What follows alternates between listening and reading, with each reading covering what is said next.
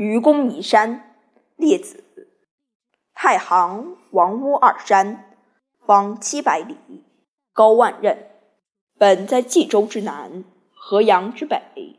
北山愚公者，年且90，面山而居，称山北之塞，出入之迂也。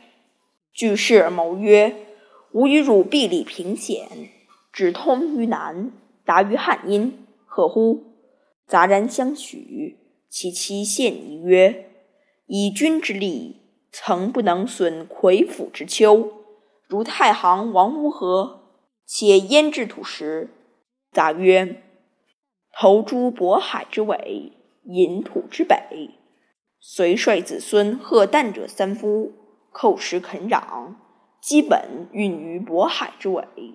邻人京城市之双溪有一难，使谶挑往助之，寒暑易节，使以反焉。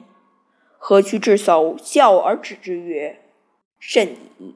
汝之不惠，以残年余力，曾不能毁山之一毛，其如土石何？北山愚公长息曰：如心之故，故不可彻。曾不若双妻若子，虽我之死，有子存焉。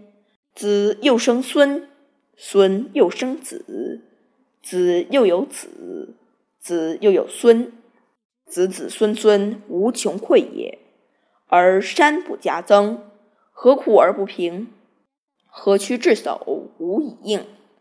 操蛇之神闻之，惧其不已也。告之于帝，帝感其诚，命夸娥氏2子赴2山，一错朔东，一错雍南。自此冀之南，汉之阴，无垄断焉。